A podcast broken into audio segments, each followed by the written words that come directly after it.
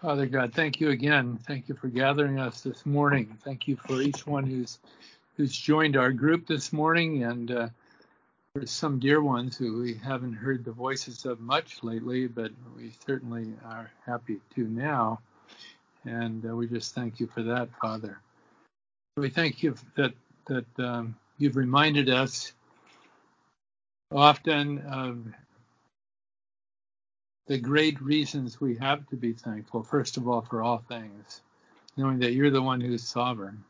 You're the one who's working all things together uh, for our good. You're the one who has us right in the very center of your perfect will.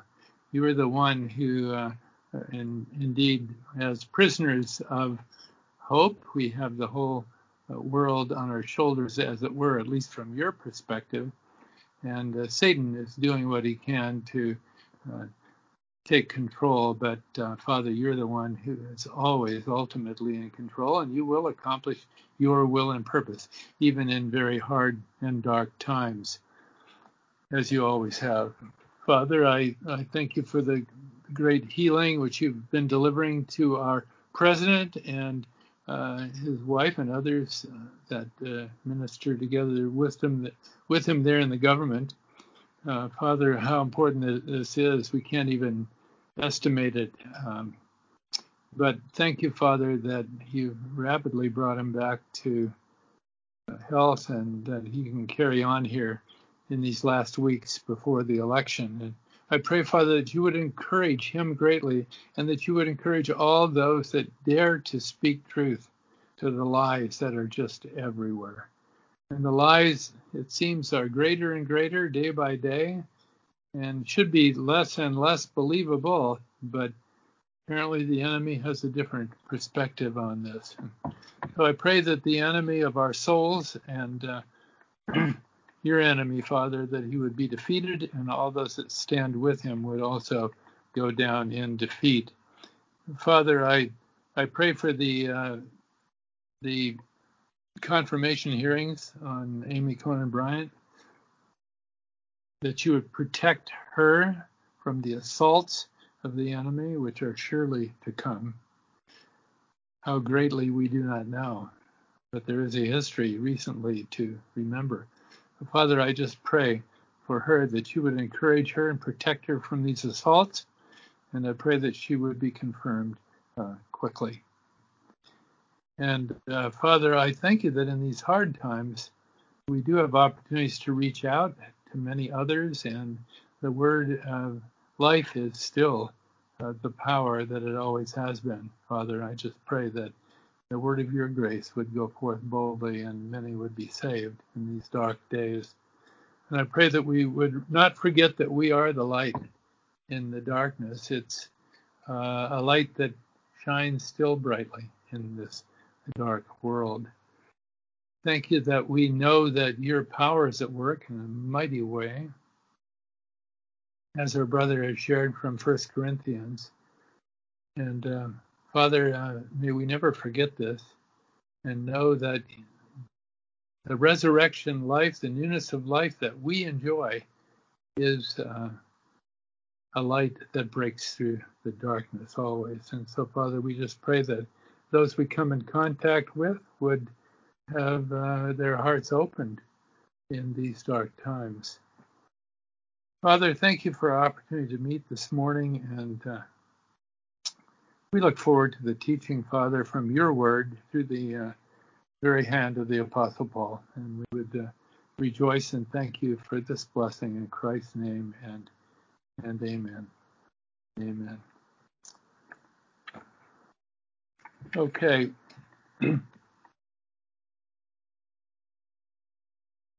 well, today we continue on in First Timothy.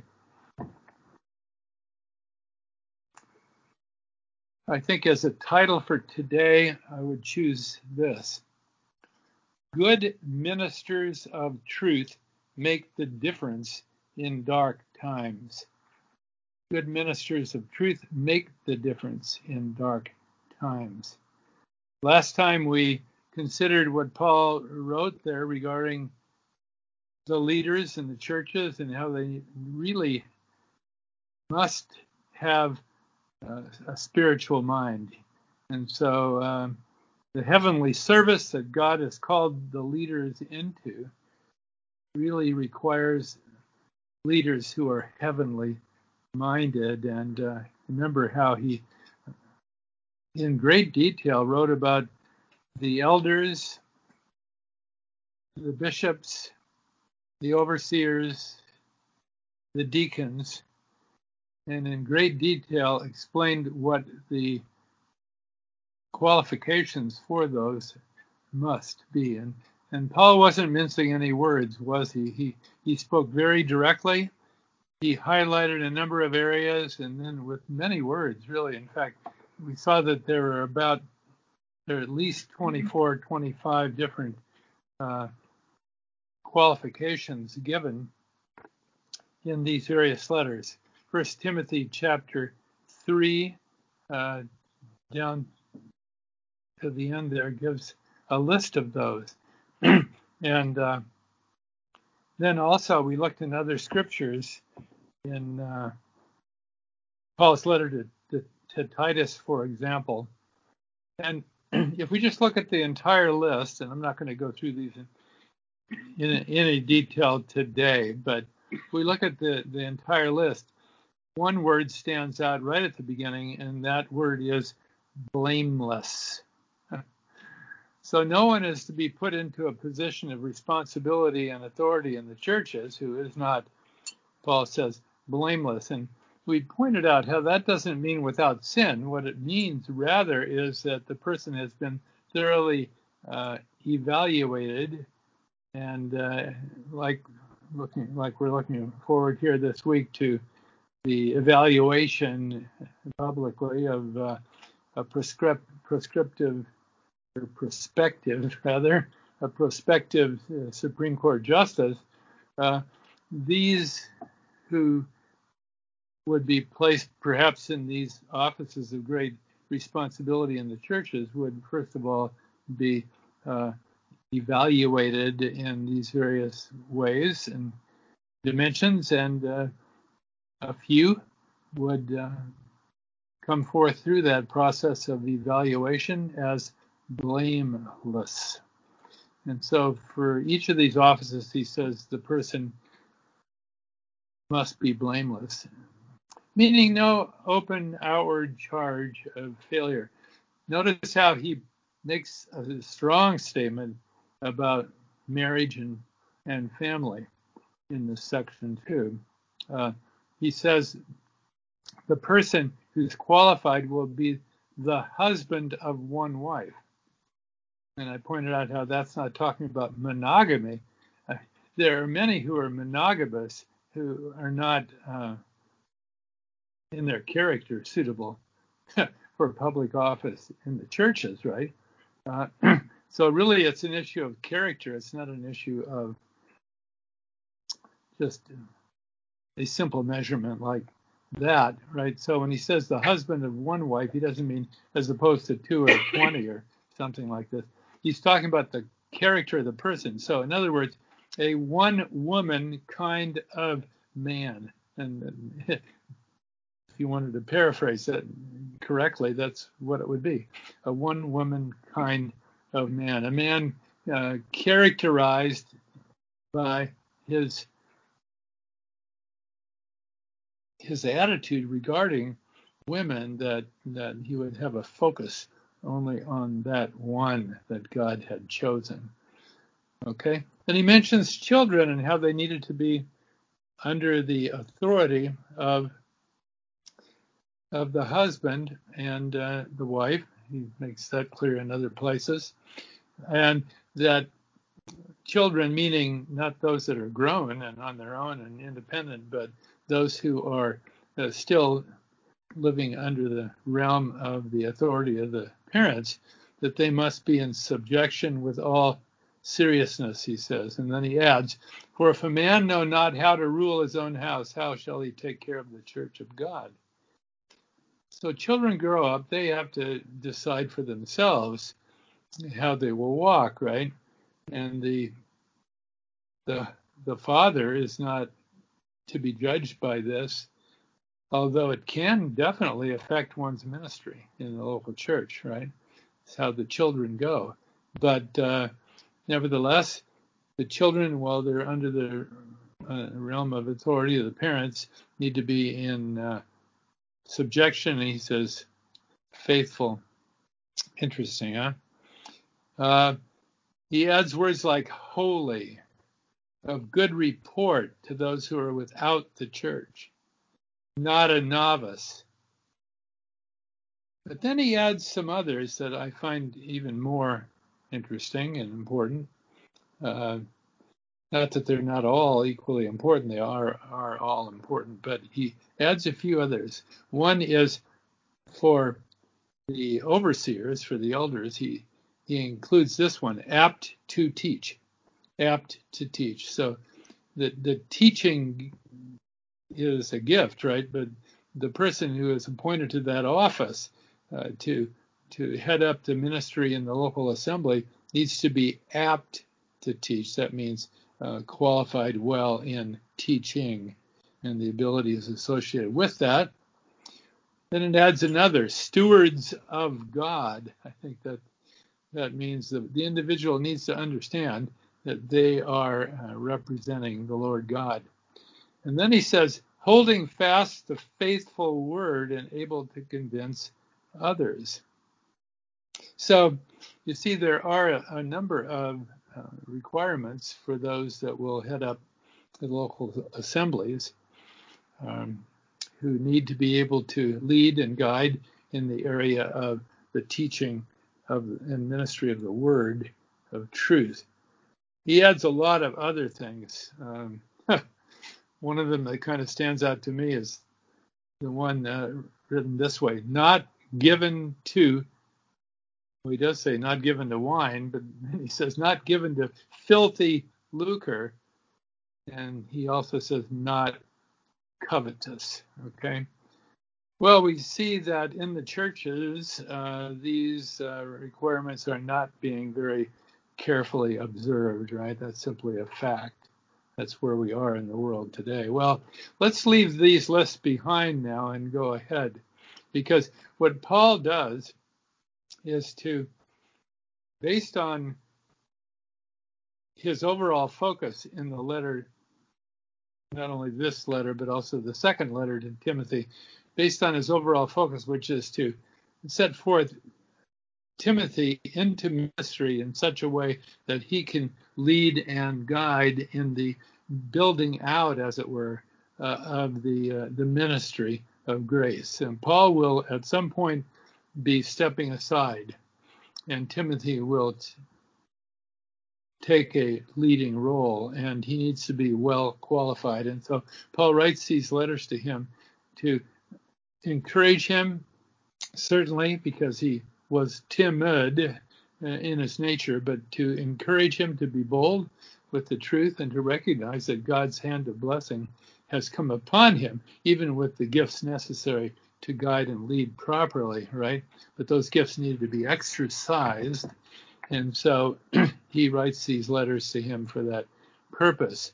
And uh, I, I'd like to just leave that aspect of this behind as we now move into the next section by having Patty read an introductory section. It's really it's re- really to set the uh, our mindset really uh, as to what Paul is really doing in these letters that he writes to Timothy. But at the end of Paul's ministry, when the time is short, it's time to set Timothy forth now as really one who will uh, take over Paul's mantle. And so, in some of the last words there, in the first chapter of the second letter to Timothy, really not long written, it seems, before his martyrdom, he writes these words uh, to Timothy. Patty, would you read 2 Timothy chapter 1, verses 4 through 8? Greatly desiring to see thee, being mindful of thy tears, that I may be filled with joy. When I call to remembrance the unfeigned faith that is in thee, which dwelt first in thy grandmother Lois and thy mother Eunice, and I am persuaded that in thee also. Wherefore I put thee in remembrance that thou stir up the gift of God which is in me by the putting on of my hands. For God hath not given us the spirit of fear, but of power and of love and of a sound mind. Be not therefore ashamed of the testimony of our Lord, nor of me his prisoner, but be thou partaker of the afflictions of the gospel according to the power of God. Okay, thank you. be not therefore ashamed of the testimony of our Lord, nor of me as prisoner, but be thou partaker of the afflictions of the gospel according to the power of God. So, so the overall theme here is clear. The focus is on Timothy and how he must be a good example for all those other leaders that would then be be uh, uh, sent off into the ministry uh, of teaching, preaching, and guiding and leading in the local assemblies. They had been following Paul, and he was their example. But as time passed, Timothy must be prepared to take the leadership. Okay, well, today then let's focus uh, on uh, the end of 1 Timothy chapter 3 and then the beginning of chapter 4. Uh, it's all about good ministers. First of all, good ministers teach the mystery of godliness. Hmm. Secondly, good ministers should expect satanic opposition. Thirdly, good ministers first nourish themselves and then the brethren. Again, first of all, good ministers teach the mystery of godliness. Secondly, good ministers should expect satanic opposition. And thirdly, good ministers first nourish themselves and then the brethren. Of course, it's all in the with the in the context of Paul exhorting Timothy, but by application, of course, it applies very much today too. Um, and we'll see how it does as we go along. So, first of all, good ministers teach the mystery of godliness. Hmm. Uh, what an expression of great content and meaning that is the mystery of godliness. Gail, would you read those verses for us, please, there at the end of 1 Timothy chapter 3, verses 14 through 16? These things write I unto thee, hoping to come unto thee shortly. But if I tarry long, that thou mayest know that thou oughtest how that thou oughtest to behave thyself in the house of God, which is the church of the living God, the pillar and ground of the truth. And without controversy, great is the mystery of godliness. God was manifest in the flesh, justified in the spirit, seen of angels, preached unto the Gentiles, believed on in the world, received up into glory. Thank you, Gail. So, the standard that Paul sets for Timothy is in this context of what he calls here the mystery of godliness. Now, we went through the letter to the Philippians, and you saw how the focus was on the mind which was in Christ Jesus, right, in heaven's glory, when he uh, cast aside the uh, the the full demonstration of his glory and his God godhood and entered into human form, right? And the mindset of Christ as he did that, willing to give up what was required in order to gain something far greater through much trial, through much suffering, even the death of the cross, right? And how that mindset was so critically important. Well, here the context then is put in terms of what he calls here the mystery of godliness. He says it's without controversy. the controversies about it are everywhere, everywhere in the world, right? Uh, Satan's greatest enemy is the truth. And the work and the plan of God, of course, is what Satan does everything he can to thwart, to, to, to shut down, to prevent, or to uh, minimize, or to uh, remove the power thereof, right? So he attacks the word of truth because that is a, a direct uh, attack on on the very power of God itself, right? If you attack the word successfully, you have uh, destroyed the ministry, right? And so he, he says, though, it's without controversy. So the fact is, and of course he's writing to Timothy. So Timothy, there isn't any controversy about this. You know this. Now allow this teaching, which you know well, to control your thinking, right, basically, and your ministry. So he says, without controversy, great is the mystery of godliness. And then he, he writes in these amazing words here. Uh, before I get to that, though, I want us to just realize that what Paul is saying here is that the knowledge that Timothy has of the mystery, okay, what is the mystery? The sacred secret, right? It hadn't been revealed before, but it is now revealed through Paul, right? In other words, it's what God is doing through the finished work of his Son in the world today. And much of that was not revealed in prophecy. We're living in a time that was um, parenthetical, it was set into the prophetic calendar.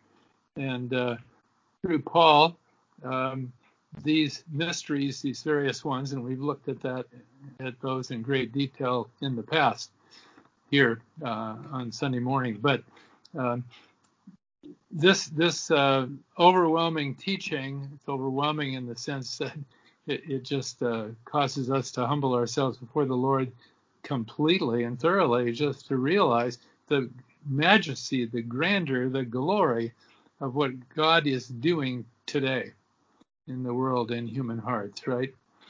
In creating this heavenly organism called the body of Christ and in using that for his great glory, right?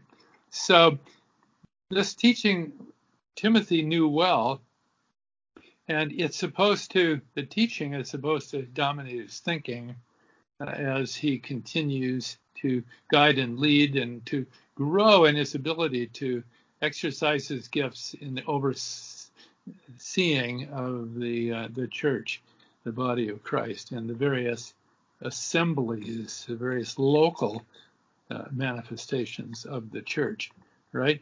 So that's supposed to dominate Timothy's teaching. Okay, now, uh, this is really the theme of the entire letter. I already uh, put an emphasis on what we find way back there in First Timothy chapter one, and so way back there, right at the very beginning of the letter, Paul wrote there in verses three and four to Timothy. He says, As I besought thee to abide still at Ephesus when I went into Macedonia, that thou mightest charge some that they teach no other doctrine, neither give heed to fables and endless genealogies, which minister questions rather than, says here in the King James, rather than godly edifying, which is in faith. So do. And as I pointed out, if we translated this a little better, actually, there is an issue of what manuscripts we're talking about there. There's a big difference. A very, very small percentage of the manuscripts have uh, words that could be translated as you find them here godly, edifying. Uh, it's really a difference in just one letter in, in the Greek manuscript, just one letter different. But most of the manuscripts would be translated differently. It would be rather than the dispensation of God, the one which is in faith. So do. So it's the issue of law versus grace, faith versus works. It's salvation by faith alone, independently of any and all works, right? Or are the works of the law somehow involved? And uh, there's much uh, confusion and much teaching today. Uh, really, it does come down to storytelling and endless, uh, endless uh, questions, as it says here, that are being uh, discussed um, ad infinitum in the churches, right, leading to a lot of confusion, to say the least. So what Paul is saying is that it is the dispensation of God, the one which is by faith. That is what Timothy, what you must focus on. And so when he gets to chapter three in these verses we just read, uh, that's the focus. The the uh, the mystery of godliness. Uh, now, what are those words he used there again? Especially verse 16, right? Without controversy, great is the mystery of godliness. God was manifest in the flesh, justified in the spirit, seen of angels, preached unto the Gentiles, believed on in the world, received up into glory. Now, everyone, every interpreter will immediately point out how this is clearly talking about the incarnation, right? Well, more than the incarnation. Uh, Christ coming into this world, taking upon himself a perfect humanity. Human flesh, but a perfect human flesh, untainted by sin, right? And it says God manifest in the flesh, right? Then it says justified in the spirit. Hmm, interesting words. Seen of angels, very interesting also. I mean, wasn't he always seen of angels? What's this talking about, right? Preached unto the Gentiles, believed on in the world, received up into glory. Well, I think the emphasis is on the resurrection, not the incarnation itself but the glorious resurrection of our Lord Jesus Christ and what was accomplished in that. Okay, that's what the focus is on here. But more than that, because the mystery of godliness also has much to do with Christ in us, the hope of glory. And that is uh, at the heart of Paul's teaching. In Colossians chapter 1, um, I'll just uh, read from uh, Colossians 1, verse 24. Who now rejoice in my sufferings for you, and fill up that which is behind of the afflictions of Christ in my flesh for his body's sake, which is the church, whereof I am made a minister according to the dispensation of God, which is given to me for you to fulfill the word of God even the mystery which hath been hid from ages and from generations, that now is made manifest to his saints, to whom God would make known what is the riches of the glory of this mystery among the Gentiles, which is Christ in you, the hope of glory. Okay? Christ in you. So Christ, according to 1 Corinthians 15, verse 45, was raised from the dead as a life giving spirit that can be shared with us. Okay? Uh, and so he talks here about the mystery among the Gentiles, the riches of the glory of that, how critical it is that God makes us known, right? Um, and the essence of it is Christ in you, the hope of glory. Christ in you, that means in you and in me, we possess him in his resurrection life, right? And then he says in verse 28, whom we preach. Who is that referring to? It's referring to Christ in you, the hope of glory. So you see, this ties right back down into the whole idea of godliness being worked out today in and through us, right? It is the resurrected Christ who sh- shared his life with us, and he dwells within us. So, considering those background scriptures, uh, we understand, I think, a lot more about what Paul was writing about in uh, 1 Timothy chapter 3, verse 16. Um, so, yes, when Christ was raised from the dead, it was proven to the world, as it were, that God had worked out his great plan in resurrection. It was up to the world to receive that truth, that they, for the most part, did not. Paul also writes about this in Romans chapter 1. We don't have really any time to go into it now. Chapter 1, verses 1 through 4, but I'll just read two verses there, verses 3 and 4.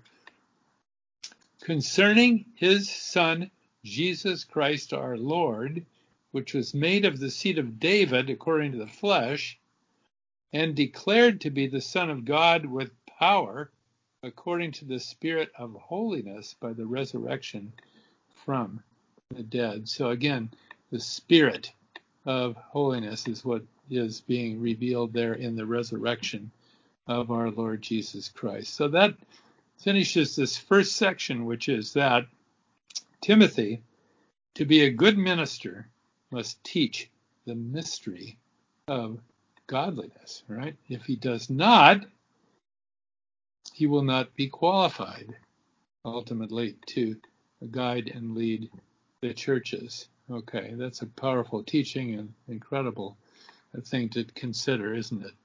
If only in the churches today, those that guide and lead would teach and preach the mystery, what a difference it would make. But for the most part, they're ignorant of it, focusing rather on matters that confuse, works oriented matters that confuse the brethren. Okay, second point then good ministers should expect satanic opposition.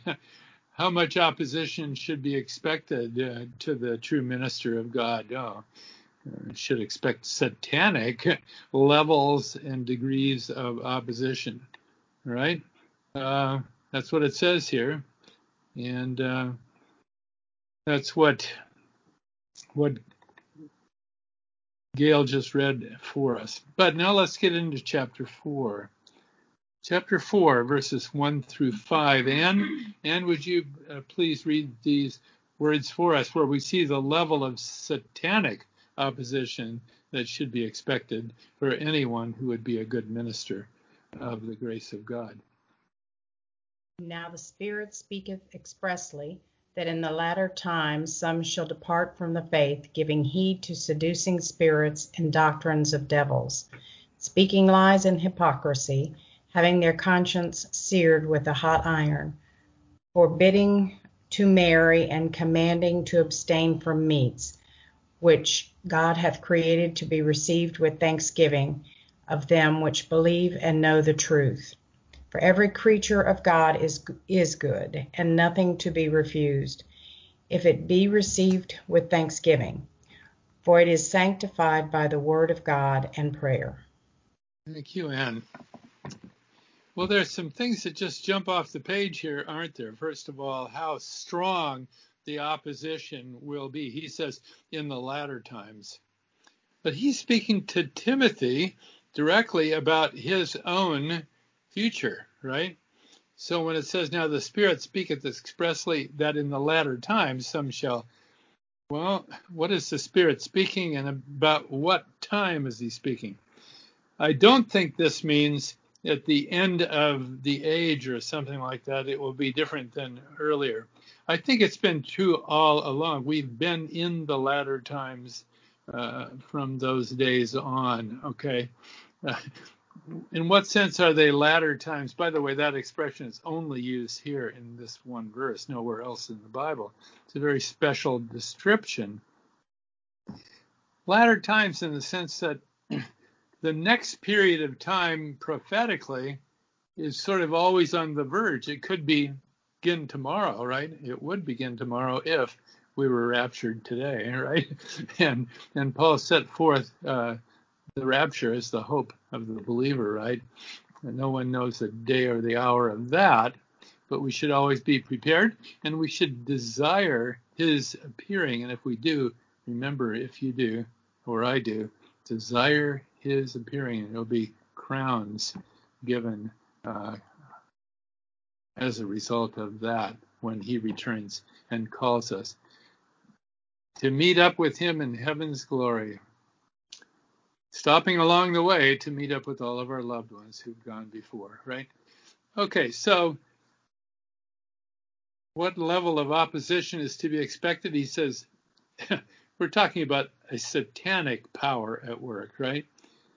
Even uh, some shall depart from the faith, giving heed to seducing spirits and doctrines of devils, of demons, demonic activity, lies that are so powerful they can lead astray many who are not well founded, right? He says, speaking lies in hypocrisy. What do we see in the world today, and what have we always seen? Hypocrisy on the highest levels, right? Finger pointing, covering up one sin by trying to highlight another's failure, right? Uh, this is uh, just the standard fare. Uh, he says here, having their conscience seared with a hot iron. But then, then he, that means they can't, they can't any longer even feel uh, the consequence of their own hypocrisy. I mean, they don't even know it. Their minds are blinded, right? And then he highlights just these two things, which is very interesting forbidding to marry and commanding to abstain from meats which God hath created to be received with thanksgiving of them which believe and know the truth. He goes on to explain that by reference to uh, God's creative work, right? And God created the foods to be eaten by mankind. He says nothing to be refused if it be received with thanksgiving because it's sanctified by the word of God and prayer, right? Why does he single out just these two things? Forbidding to marry, commanding to abstain from meats or these specified foods, right? I mean, we might think, well, this is exactly what certain large religious groups are promoting and always have, right? In other words, some kind of monasticism, right? Uh, forbidding to marry. Um, those who will lead, those who will guide, and so forth must be uh, celibate, right? So forbidding to marry. And then to be very careful about what one eats, avoid certain foods, and focus on others and do that religiously. And it's not just uh, the largest uh, church in the world that claims to be Christian that promotes these things, but it's also the leading religions in the world. Uh, they are also very much uh, focused on similar things. But the forbidding to marry maybe is the hardest uh, one here to comprehend. Uh, and what is that really all about? Is this is this about some kind of monasticism or is this about something else? And I think it's about something else. I think it's about something that's just developing. It's been developing all along in the minds of humanity, but um, Satan is fostering the idea that marriage and family are to be avoided. Because God has created the man and the woman for marriage and family. We just spent how many weeks going through that subject here very recently, right? Um, so forbidding to marry, I think it's it's an attack directly against marriage and family that will be culminated and brought to a full completion in the tribulation period. But we already see the early foreshadowings of this uh, now, today, right? So, really, it's a satanic lie that has great power that's taken over the hearts and minds of many. And even believers are caught up in it, and they're even willing to give up their faith in order to comply with the satanic lie, right? And that's really what the teaching is that we see highlighted here. Well, let's finish up this section and find out um, more about how good ministers must first nourish themselves, because if they don't, they won't be able to nourish their brethren, right? Uh, 1 Timothy chapter 4, verses 6 through 11. Linda, Linda, please read that for us. If thou put the brethren in remembrance of these things, thou shalt be a good minister of Jesus Christ, nourished up in the words of the faith and of good doctrine, whereunto thou hast attained. But refuse profane and old wives' fables, and exercise thyself rather unto godliness. For bodily exercise profiteth little, but godliness is profitable unto all things, having promise of the life that is in, now is, and of that which is to come. This is a faithful saying and worthy of all accept, acceptation. For there, therefore we both labor and suffer reproach, because we trust in the living God, who is the Savior of all men, especially of those that believe. These things command and teach. Thank you so much, Linda. By the way, I like that verse. Uh, physical uh, exercise uh, profiteth little. yeah, yeah, yeah. Well, I think it should have put they should have put in there a little a in front of little. It profits a little. it doesn't profit as much as one might hope for, unfortunately. uh, but godliness, see, the focus here is on the mystery of godliness that he's uh, finished the former chapter with. That's why I went back there today to remind you of that, really. God is working in and through us. We have the life of Christ now. We're enjoying that. He changes everything day by day, hour by hour, right?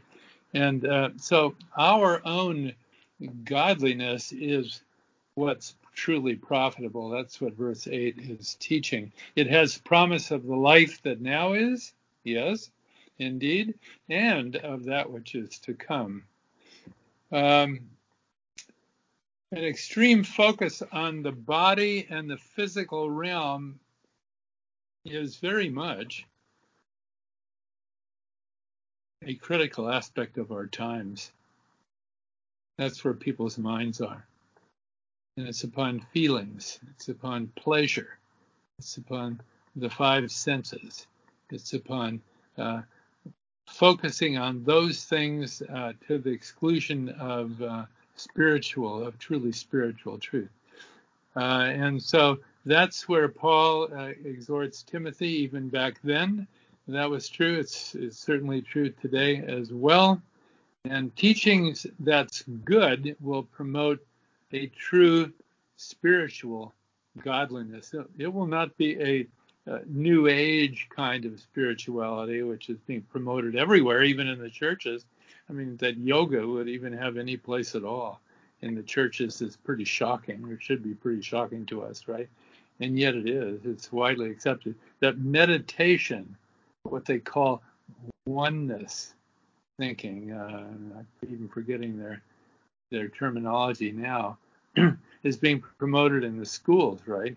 Uh, this is all a focus which is satanic, and Paul is very strongly exhorting Timothy to stay clear of that. So Paul was made a minister of the mystery, and that changed so much for him, didn't it? He was willing to suffer the loss of all things for the sake of Christ. How much are we willing to lose for the sake of those who still have not heard this precious truth, truth and this transforming message? Right? How much? Well, we may find in the dark days in which we live that we're called upon to sacrifice far more than we ever expected. But uh, as we've been reminded here this morning,